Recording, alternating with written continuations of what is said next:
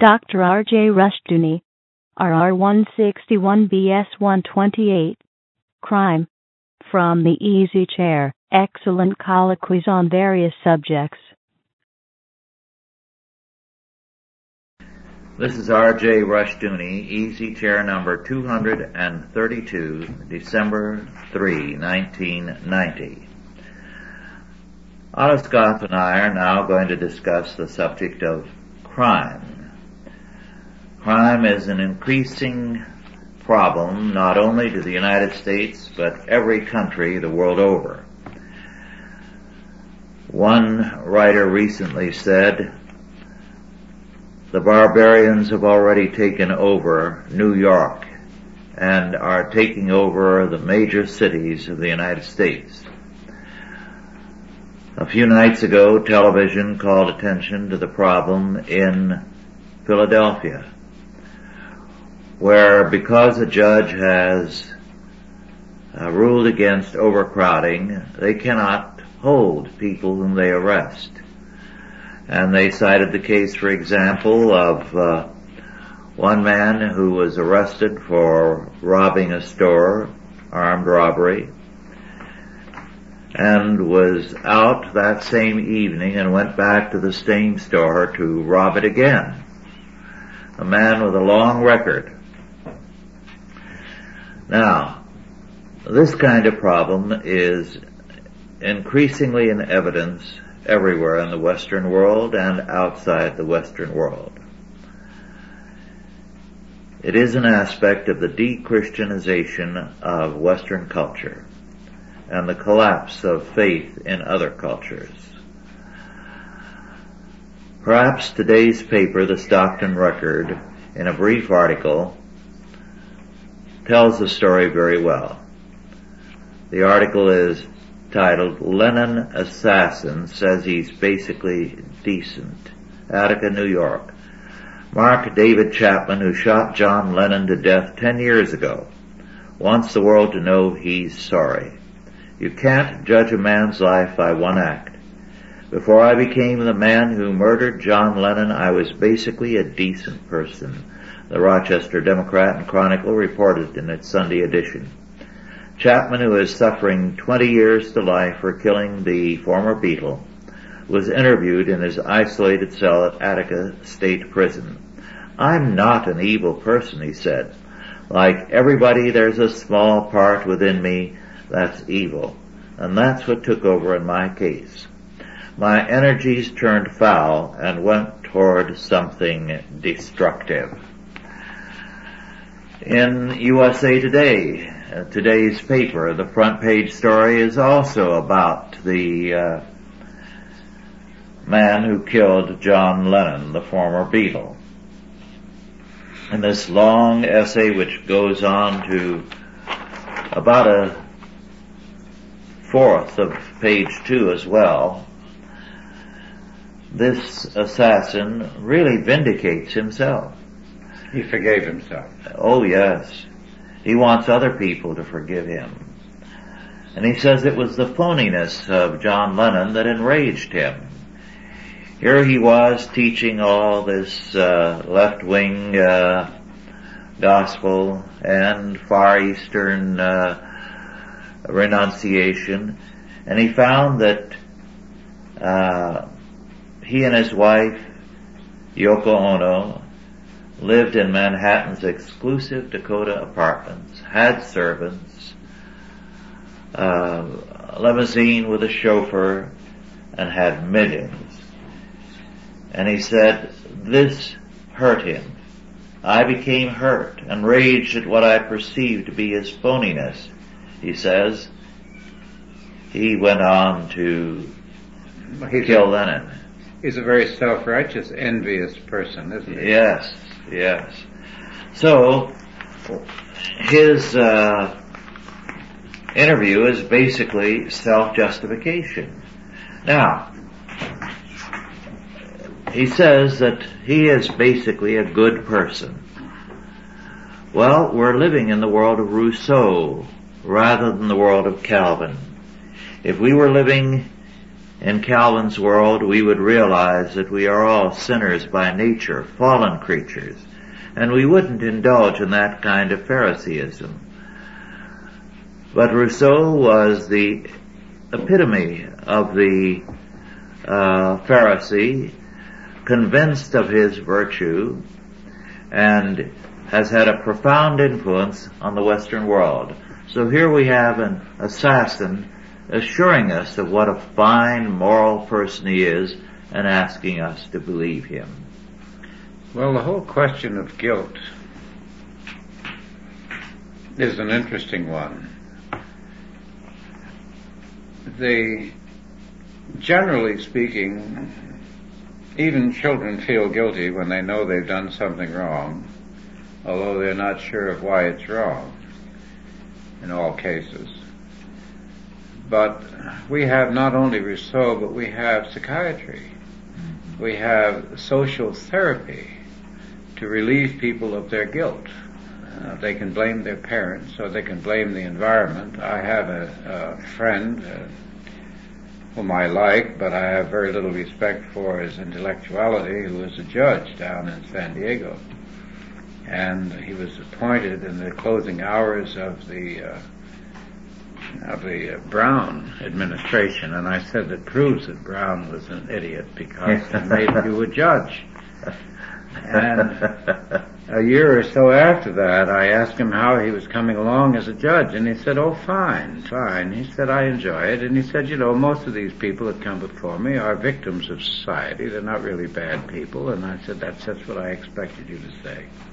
Even the experience of sitting on the bench wasn't going to open his eyes. We have an entire. Uh, this is what people are taught. Mm-hmm. Uh, we can't expect any kind of reaction. The whole business of Freud's couch, his stealing of the confessional from Christianity to Mhm. turn the instruments of the faith against the faith. Yes. He wrote openly that this was his intention. And to lift guilt, so you lift guilt from the alcoholic, you lift guilt from the drug addict. And I read recently, not too long ago, somebody said, at one time there were a lot of drug addicts in the United States, people that were taking opium with this patent medicine and so forth. But he said the atmosphere changed. People began to look at somebody who looked down on someone who took drugs as a contemptible person. And immediately people stopped taking drugs.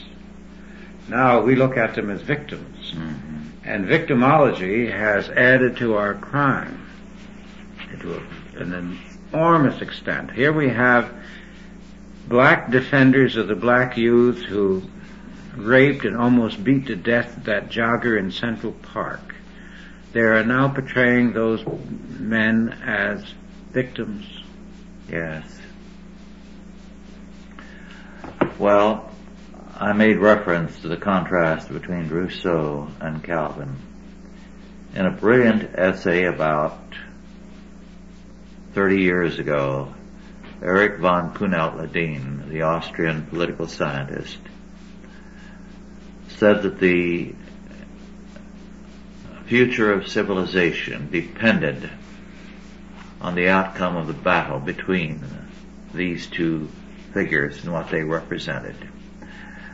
Rousseau representing a belief in man's goodness and humanism and leading to the enormous evils of our world and Calvin with his belief in man's total depravity and his call for a total reliance on God in Christ.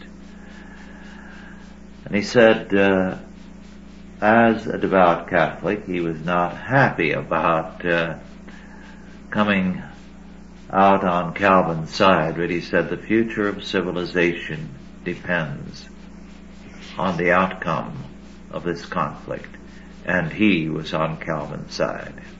Well, even the Catholics never argued that there is no guilt. No. The whole instrument of the confession was to enable the sinner to admit and to confront his guilt and to repent. And it was only if they repented that there was any opportunity, any, any chance of God's grace. But here there is no guilt, there is no repentance. And this is what is shocking so many observers, is that the most atrocious crimes are committed by people who do not repent.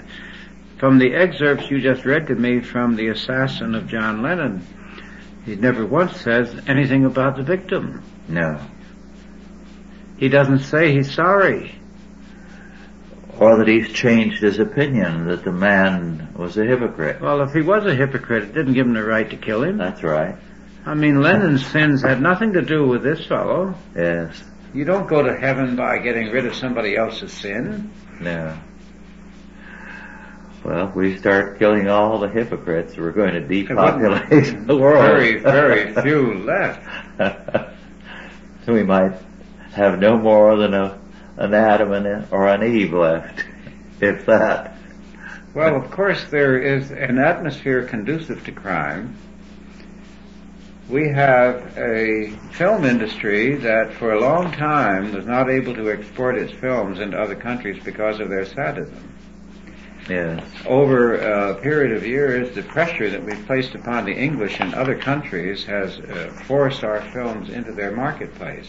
It wasn't the sex that they objected to, it was the sadism. hmm Because sadism is absolutely the worst. It makes an enemy of humanity out of the individual.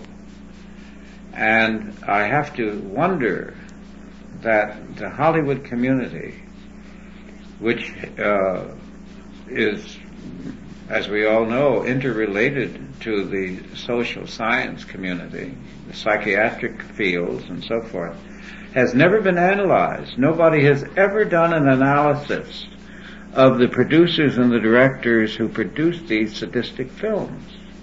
And what no one has ever talked about their quite obvious hatred of people. Or the warped standards that prevail and are promoted by our intellectuals. Thomas Fleming called attention to the fact that uh, a nativity scene is regarded as insensitive and a threat to freedom and an insult to a sizable segment of our minority groups. And yet he said at the same time to uh, put a crucifix into a jar of urine is a great work of art and it is uh, insensitive on the part of Christians to object to it. Yes. Now that is sadism taken to a very high degree. And it's a total moral and intellectual bankruptcy which says that we are in the last stages of civilization. Well, it's a little bit different, I think. The assumption is that these people don't know that they're insulting you, and I wouldn't go along with that for one second. This is a sadistic act of, course. dominance. It has absolutely nothing to do with freedom. It's the only freedom they're talking about is the freedom to put somebody else down. But when you do that, you are dispensing with all the amenities of civilization and law. You are resorting to a barbaric practice. Well, in other words, you know what it's going to lead to. Yes, I mean, everybody knows in their heart that this is going to lead to blood. yes. This is going to send an awful lot of these characters running for their lives. Mhm. There is no way that they can continue that pattern in safety. They're creating a lawlessness all around them that will destroy them. Well, of course. Of course. And then they can have the pleasure of being victims. Mhm. Today, the youth gangs alone vastly outnumber the police in all our cities. Well, I read the figure 80,000 in Los Angeles. Yes. 80,000. hmm Now, ordinarily, you would say the rise of crime reflects a weak government. And I still think that's true. Uh, we have a government which has lost the will to govern. And uh, we have this dispute or sort of dispute. It was a friendly dispute, really, uh, with some Texans at a dinner table the other night down in Dallas. And one of the men that I was shouting at, and was shouting back at me, uh, said that he was a staunch Republican and he wasn't going to do anything that would upset the Republican Party or a Republican president. And I said the Republican Party is absolutely finished. And he said, on what grounds? I said, on the grounds that a castration is irreversible. Mm-hmm. I mean, a group that has lost its nerve mm-hmm. Is irretrievable. Yes. A people that have lost their nerve is a decadent people. The men of the United States do not protect the women anymore. Mm-hmm. The women are afraid to go out at night. Well, and sometimes in the daytime. Yes, yes. On one college campus, a major university, where rape by the students of other students, male students raping girls, it's so flagrant that the girls are now, according to the Stockton record, uh, November 29, 1990, page V7,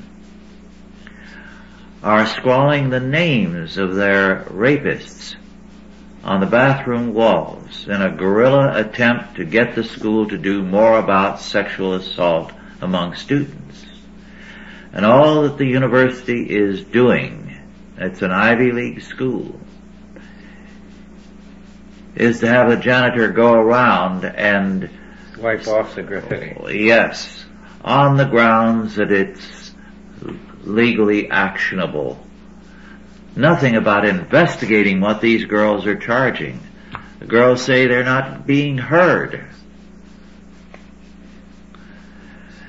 And uh, this uh, statement. Court proceedings can take years and a victim could be sitting next to a rapist in classes for a few years, said Jen David, 21, a member of the university's disciplinary council and a founding member of BASH. Well, in previous pre-revolutionary eras, where the people, uh, the worst elements have gotten out of hand. The culmination has been revolutionary and people's courts. Mm-hmm. That happened in Venezuela, and I think I referred to it in an earlier tape seven years back. The Acción Democrática was put in power, and I was told that homes were looted, and that people were assaulted in broad daylight on the street as they are today in New York. In New York, women no longer wear jewelry. Mm-hmm. Before Anne and I moved out of New York, and we moved out in 67, she stopped wearing her purse, carrying her purse, and she put her money in her pocket or something because of the purse snatchings. She also said, and this I've never seen in print anywhere, and I've never heard anybody else refer to it, but I must say it because it's the truth. She said that whenever she passed black men, they said horrible things. And I discussed it with the police. I, I was at lunch with a police lieutenant, amongst other men, and I brought it up. And he said, well, I don't know what can be done about that. I said, well, the day will come when it, women will be insulted when their husbands are with them. And that can lead to some problems. He said, well, I hope not. He said they, I see, uh, he said, I said, you mean a person can't be insulted? He said, well, there's no legal definition of an insult. I said, what should they do? He said, well, call the policeman. I said, from their pocket phone? What good are you? Yes. What good are you? I said, who needs a policeman like you? Mm-hmm. And he, he, didn't answer. Mm-hmm. Now what good is this government if it cannot guarantee our safety? Yes when it protects the criminal more than the victim. Well, it doesn't protect any of us. Yes. Well, to go back to this case I referred to, this college university, where the girls are writing the names of these rapists mm. on the uh, bathroom walls. Uh, just reading a little more, it's a long article. Mm. No sexual assault cases have come before the disciplinary council, but it has considered cases of racial and anti-homosexual assault and sexual harassment. She blamed the school's lack of a written uh, procedure for dealing with rape and said the deans were insensitive, blaming the victim and steering them away from taking action. They had the rapist write a letter of apology to the victim or attend a three hour alcohol counseling session. And with regard to the lists on the walls, the university spokesman said the school had written on the, uh, the men on the list inviting them to file complaints. File complaints against Their the girls. Yes. Well, uh, we, as you know, Margaret Thatcher eliminated tenure for the professors of England. She didn't use the word, she simply said, I think in the Reform Education Act copy I received, it said no member of the teaching or administrative staff will be safe from discharge for reasons of redundancy or incompetence. Now,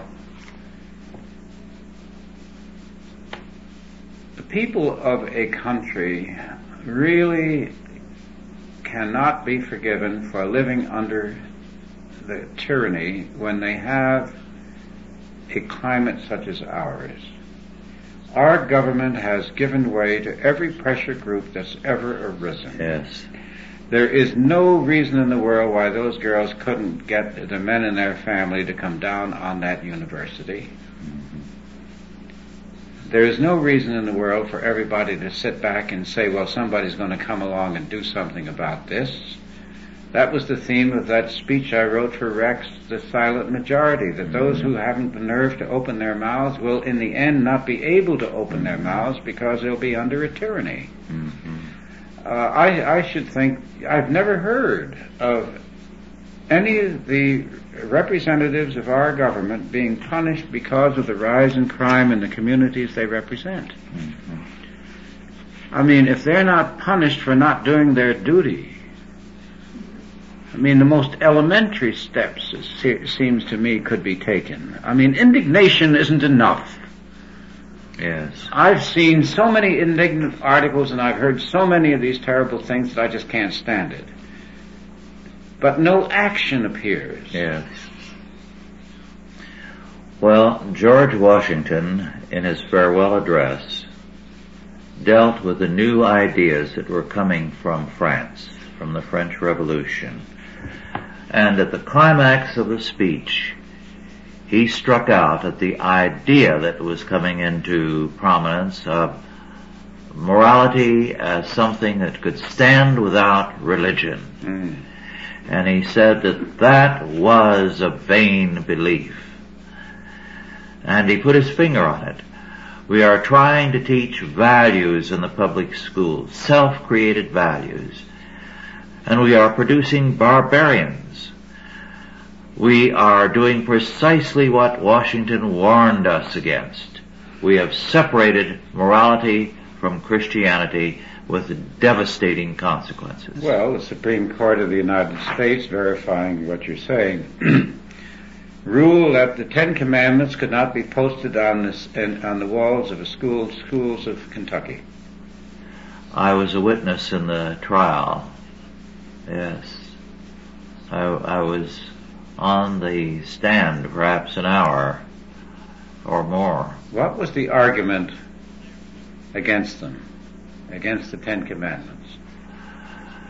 It was religious. It came from the Bible. It was religious. The Ten And Commandments the came A- from the Bible. ACLU was against it. They were against the Ten Commandments Yes. because of their origin. Yes. I mean, that would be like saying that we're against shoes because we don't like the people who invented them. Yes. But it was a bitterly fought trial. Was it in Kentucky? in Kentucky, and there were two such trials. One was in North Dakota, I believe, and I was in on that trial as a witness. So then in Kentucky, It was won in the state court and the state Supreme Court also, I believe, and went to D.C. Mm-hmm. and the U.S. Supreme Court struck it down. They wasted no time in doing so. Was that the, the uh, who was the Chief Justice at that time? Was it Warren? It was still Warren, I believe, or uh, How did no, no, it was uh, his successor, uh, Burger? Burger. Yes, it was Burger. Burger is an ass. Yes, So is Warren. yes. Well, was- what was the? Uh, how did they treat you on the witness stand on that? They explore the origin of the tw- uh, Ten Commandments of the Decalogue. It was one of the easiest trials I've ever been in. Well, you won it in the state courts. And the thing that was obvious was that uh, the oh, by the way, the state uh, attorney general's office called me in because I had been a witness against them in a Christian school case, Mm-hmm. and they decided they want me wanted me on their side in this one. Interesting. So But- the state of Kentucky was defending the Ten Commandments Yes. in this case. Yes. And uh, it was interesting. Uh, the man who was in charge of the trial did not have any strong personal feelings, Mm. but he told me when I commented on uh, the irony of uh, being his witness this time, he said, I hate to lose a case. So it was a purely personal thing. But the ACLU attorney was quite relaxed. He didn't care what happened there because he was sure that in Washington DC he would win. Now these are, you know, the Supreme Court of the United States. Howie Coates, by the way, talking about his third party, the U.S. Taxpayers Party, has as one of the planks the fact that you do not have to be a lawyer to be a judge, and that he would put some non-lawyers on the Supreme Court. Mm-hmm. We once had them regularly. Because, of course, you don't have to be a lawyer to have common sense, mm-hmm. or experience, or knowledge. And most of the cases that arrive at the court really are matters that intelligent people can rule upon. At one time, the Justice of the Peace was the basic lawman in the United States, and he was rarely a lawyer. He was basically a moral, outstanding man in the community. Like a squire in England. Yes, yes. Well, we've come a long ways from that type of Well- situation where a moral premise governed the law. Well, lawyers are simply men who know the rules. Yes. And they only go to school for a couple of years, you know. Mhm. What is it, four years at the most? Three years Three for a law school term, and Wow. uh, they really uh, get everything in the first two years, and the third year is there to help the school look professional, like other graduate schools. Well, I like them. They're all individualistic and they're very different. Uh, before we get through this segment, I'll have to tell you about the lawyer whose client overpaid him.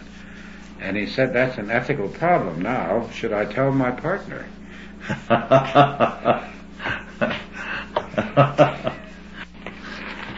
USA Today has, in the past week or so, had front page stories and sometimes uh, two pages and more dedicated to this matter of uh, campus crime.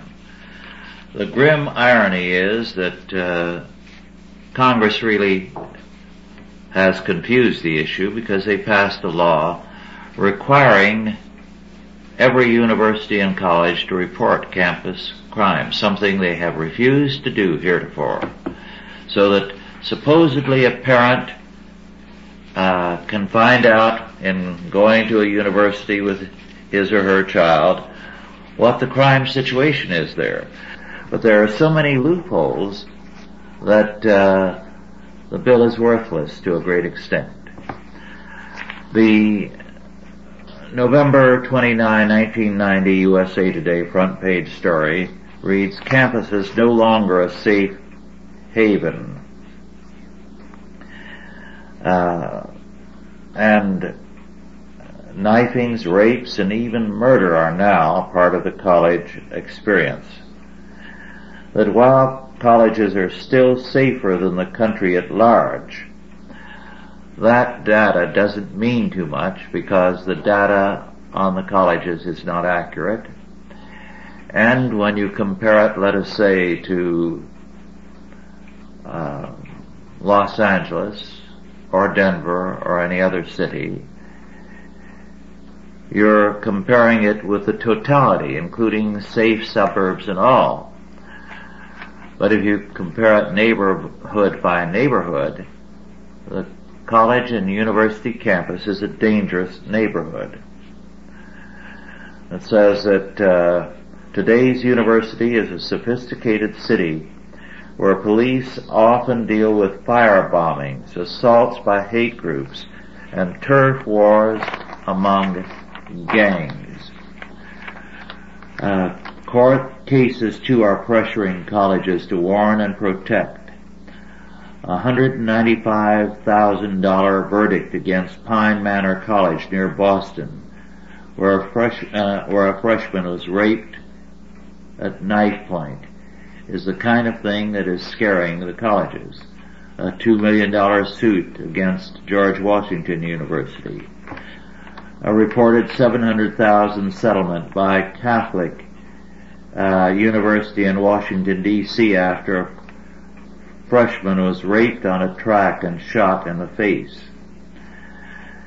A USA Today study shows that at least one rape is reported on a campus every 24 hours.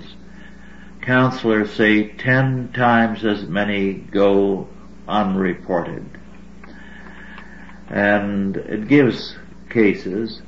For many students, college brings their first brush with crime. During his first week, uh, gives a case of uh, another student. Uh, he was subjected to more than one crime. So, uh, schools are facing rising insurance costs and the problems are increasing. Another problem is developing in that because it's a lawless area, homeless people are now going to the campus in order to sleep there and to crawl into their dumpsters to keep warm. They know it's a place where the police are likely to be more lax, the campus police. Now, uh, yesterday's USA Today. Front page story again.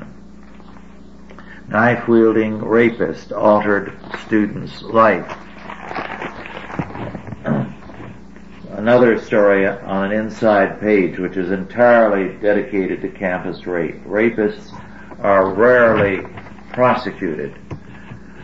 Then, uh, perhaps not in this issue, but in one recent issue, there were two inside pages that uh, listed recent college rapes and murders across country. So it's a grim fact. The statistics are appalling and really nothing is being done to alter this situation because the colleges and the universities are more concerned with their reputation than with the life and welfare of their students. what reputation? what reputation? If anyone still believes in that nonsense, I'm mm-hmm. sorry to say they must be living in a different world. We have millions and tens of millions going to college in this country. I mean, the, the time when colleges produced a gentleman are part of the distant past. Yes. That's no longer anything to talk about. In, in 30, 40 years from now, anyone who talks about when I was an undergraduate will be laughed out of the room because it, who refers to their high school teachers? Well, one of the uh, non-legal crimes that is prevalent on university and college campuses is uh, a violation of the PC stand, politically yes. correct stand. Yes, yes, there's been much about that of recent. Suddenly they've discovered that. Yes. Because the New York Times found out about it. Yes. The New York Times is the font of it. And finally one of the editors let a fellow write an article about mm-hmm. it. But the whole educational establishment is corrupt. They, the way they award contracts is corrupt. There are kickbacks. There are feather bedding. There is concealed costs thrown in, extra costs. The uh, educational system in New York City has been proven to be a cesspool, an absolute cesspool. Uh, even down in Dallas, one of the speakers said most children are introduced to drugs in school. Yes. Most of the drug addicts we have today got their drug education in school. They got an education in drugs by using drugs, not by the what the teacher talks about drugs. They begin with the schools. And of course all crime is not sexual. So we have these crimes of violence.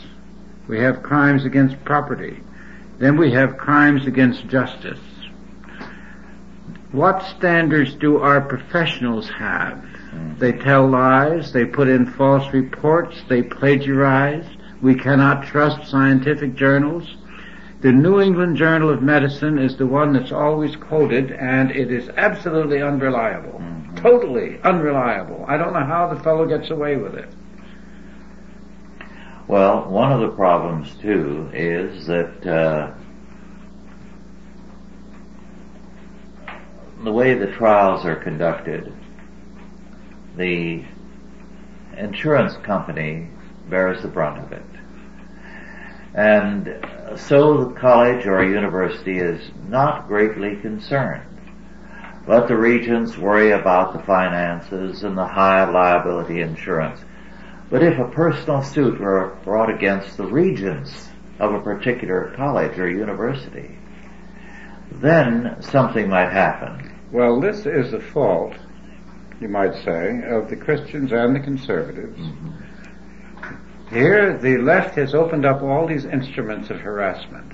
The tort, mm-hmm. which they claim, they claim to be upset, yeah. desensitized and so forth, and yet the Christians, I've never heard of a Christian group suing anybody for the way they've been tortured over the whole question of Christianity in the public arena. Mm-hmm. About not being able to wear a, a, cross in the public schools of New York City, but a yarmulke is permitted. That was passed under Lindsay. Mm-hmm. How come no lawsuits? Yes.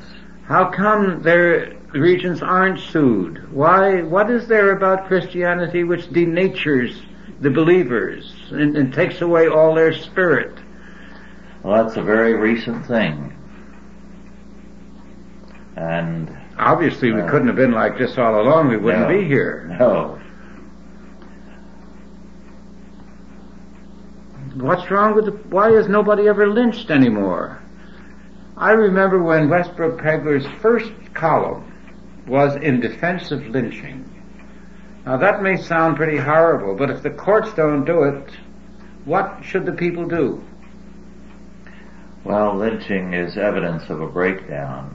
Well, look at what we have. What, what, what could break down more than what we have? What we have to do is to take back the government from the element that has had it. Ah. The average Christian is likely to be indifferent to politics. The conservative element in this country and the uh, evangelicals, about 50% of them are registered. They're indifferent to the issues. Well, they cannot remain indifferent because they're going to find themselves in the sewer up yes, to their neck. Of course. Of course. I can't understand it. Uh, I used to be very proud of this country. And I cannot say that I'm proud of this country today. It would be a lie. I'm not proud of it. This country doesn't behave. It doesn't behave like a free country. These people don't behave like free people. one of the reasons we're in this problem is because of the prevailing dishonesty. I mean dishonesty in a, in a moral sense. People are giving lip services to things that they do not believe in. They haven't the nerve to stand up and say what they actually think. Well, there are signs of a change. Here we elected a Christian Reconstructionist to the State Assembly, David Knowles. Yesterday afternoon his uh, dedication service took place in Sacramento. I was supposed to be there, but I was otherwise uh, committed. And uh, David Chilton uh, spoke for 10 minutes and drew the contrast between Rousseau and Calvin and said this was the fundamental issue in our political life. The interesting thing is there was a tremendous crowd out for that service because there is an awakening taking place. As you know, in one eastern state we have two men in a state legislature. There is a great deal of hostility in the media to them. In fact, a concerted effort was made to run them out of office, but they were returned to office with a, an even greater majority. Good. So there are signs that a change is underway. Well, we'll have to do more than educate them on the intellectual premises that are leading the country astray. There are certain reactions which should be innate and natural to people. Uh, to turn your life over to individuals who will not protect you is an act of stupidity. Uh, for a community to allow itself to be terrorized without doing anything about its government is absolutely uh, unforgivable. And the same thing is true about the government as a whole. Uh, I'm coming to the conclusion that the electoral system is not working in this country. We keep telling other people that they, everything will be alright if they have the vote. But both the major parties have protected themselves in the same sense that the legislators have protected themselves against any competition. So we are constantly confronted with the choice of one of two men, neither of whom we want. Now that has to be ended. Yes, but uh, let me call attention to a, co- uh, a couple of problems. And one is something I've heard from a number of people about across the country. If you stand up to any of this, either in the pulpit or by running for office or by writing a letter to the local newspaper protesting some of these evils, you're subjected to a venomous hate campaign. By whom? If you're important enough, the media treats you as though you were the, a menace to the community. You're a fascist. Well, you. If you write a letter, you can be subjected to venomous phone calls. Well, I think it's ironic that you're saying this when you are the target of much criticism and have been for years. Yes. And when I've been blacklisted out of the publishing business, I mean, Yes. we know that these things cost That's something. right. That hasn't stopped either one of us. That's right. But people are going to have to learn the hard way to stand up to this. They're not uh, so far doing it, but they have to. Well, of course. I mean, if you stand up, you're bound to have people who won't like it. But what's Yes. that got to do with the price of Yes. fish? It's no Well- excuse. Then uh, the media enables the opposition to be particularly blatant. For example, right now, Willie Brown and his cohorts are in a rage over the fact that their terms have been limited. I'm sorry that it wasn't And- uh, uh, retroactive. yes. And that their outside income has been limited here and in Washington. And they're actually planning reprisals against us for doing so. Well, that's fine. Let them start the war. They'll lose. Of course. And and uh, my feeling about this, you know, I don't mind arguments. I really don't. Uh, I, I couldn't care less. I expect the other fellow at some point to argue about it. And this country is not going to get out of the morass it's in by sweet reason.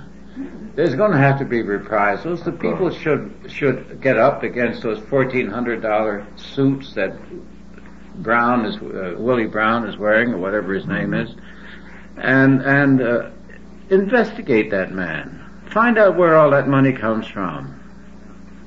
I mean, there's thousands of actions that can be taken place. Schlafly, Phyllis Schlafly, but I talked to her about how she stopped the Equal Rights Amendment, which of course was a redundant amendment in the first place because all citizens are supposed to enjoy the same rights. And to pass an amendment specifically saying that women have special rights is, is was obviously stupid on the face of it. But she said whenever we heard something we didn't like from the opponents on the air or in the radio or on the newspaper, she said my girls and I would get together and we went down there personally and said we want to tell our side. Mm-hmm. And she said we were able that way to get our side out and that's how we defeated the measure. Well, you have to get off your ass. Mm-hmm. You have to do something. Mm-hmm. Complaining is nothing. I mean, to be indignant about it is, is absolutely a waste of time. I'm trying to think of the name of the French scholar who early in the century wrote a book in which he called for something like a clergy of intellectuals and religious leaders, people who had the freedom to speak, to speak for the rest. Yes. I recall being at a conference in the last two, three years and having some of the men who worked for some of the local corporations telling me what happened to them mm-hmm. if they joined a pro-life group mm-hmm. or if they spoke out against some of the mm-hmm. flagrant evils in the community. Yes. And an executive yes. would uh, let them know that uh, the corporation did not look on that with favor. Well, we have this, that's true. There's a younger group come up mm-hmm. since uh, I was more active. There's a younger group come up that is the most fearful and timorous I've ever yeah. seen. Uh, they're afraid of their shadow, and business is making a great mistake. Business is go- mm-hmm. going into state capitals and the United States capital, and it's wining and dining and giving favors and money and gosh knows what to the politicians. Well, politicians are dangerous animals. Uh, if you give them strawberries and cream, well, then they ask for steak, and after steak, an arm or a leg. And they're not afraid of those kind of lobbyists, and therefore the lobbyists do not have very much influence. You have great influence over a politician who's afraid of you, mm-hmm. who can organize opposition against you. I'll never forget J.B. Saunders' story about the senator from Oklahoma that came out in favor of gun control. And J.B. wrote him and said, uh, "We don't. We're surprised. We know I've had you out of my uh, hunting lodge, and we know you're a hunter and you like guns. Why are you in favor of this gun control measure?" And the fellow wrote back that he was really concerned about the people in the inner cities and the control of guns there. And J.B.'s response was, you weren't elected by the people of the inner cities. You were elected by the people of Oklahoma. Mm-hmm. And we have now organized a committee to see to it that you will not be reelected. Good and him. they did, and they defeated him. Mm-hmm. That's what citizens are supposed to yes. do. Well, I was very interested recently in reading a statement by Hayek in which he said one of our problems is that our capitalists no longer believe in capitalism. Lack of belief. I was told that in England mm-hmm. some years ago when I did the Black and Decker book. He said that is the problem throughout the West. Yes. Robert Appleby, the head of Black and Decker in England, he said, we are now dealing with men that have no faith. Mm-hmm. And men without faith are cowards. Yes, they are. There's nothing to hold on to. hmm They're not willing to. Uh, they're not willing to pay the price of being free men. Yes. Freedom was never free. I mean, you're always turned down by uh, the sheep, Mhm. and fine, it feels better without them. I, I, I don't believe that a man who is capable of holding an executive position in a corporation is going to be ruined by lose, losing that position. There's lots of corporations in this country. There's all kinds of alternatives. Mhm. One of the things I read when I was in high school, and I went through all the major writers of the time. I read extensively in H.G. Wells, and A very pessimistic writer. Yes. I didn't care for him, but he was regarded as very important those days, so I read him and others. But he had one sentence in one book. And it was this, brave men are men who do the things they are afraid to do. I've never forgotten that, and it has since then been the definition of bravery for me. Then later, I knew someone now dead who uh, was kicked out of the Air Force because he had no sense of fear. And they felt that he, He was a- dangerous to the others. he was dangerous to the others and dangerous to multi-million dollar equipment. And I thought, he's not a brave man, he's a fool. Well, he lacks something, some common sense. Yes. And we're not talking now about lack of common sense. There are very few things in the English, very few situations, or opinions for that matter, that cannot be decently expressed in the English language. hmm Really and truly, if you put your mind to it, you can say anything you want and anything you think. All you have to do is put it in the proper. Term. And uh, my experience has been that although I've delivered unpopular opinions, they never cost me a thing. Mhm. As a matter of fact, I, I remember once sending a memo to uh, the man in charge of everybody, telling him that I thought what he was doing was shocking and foolish and short-sighted. hmm And uh, he told me later that he said it was shocking but salutary. And he said, I showed, by the way, he said, I showed it to Bill. I said, what did Bill say? He said, did you ever see a fellow leave an office under a rug? So Well- it told us a lot about Bill. And really the dangers of nonconformity are not as great as most of the conformists think. That's right. Well, an interesting thing is happening. People are beginning to speak out. I learned that one of the major intellectual journals, supposedly conservative, took quite a swipe at us and Christian Reconstruction. And uh, they didn't expect their readers to react uh, unfavorably to that, but they did hear some very uh, Did they get some angry letters? yes. Heavens.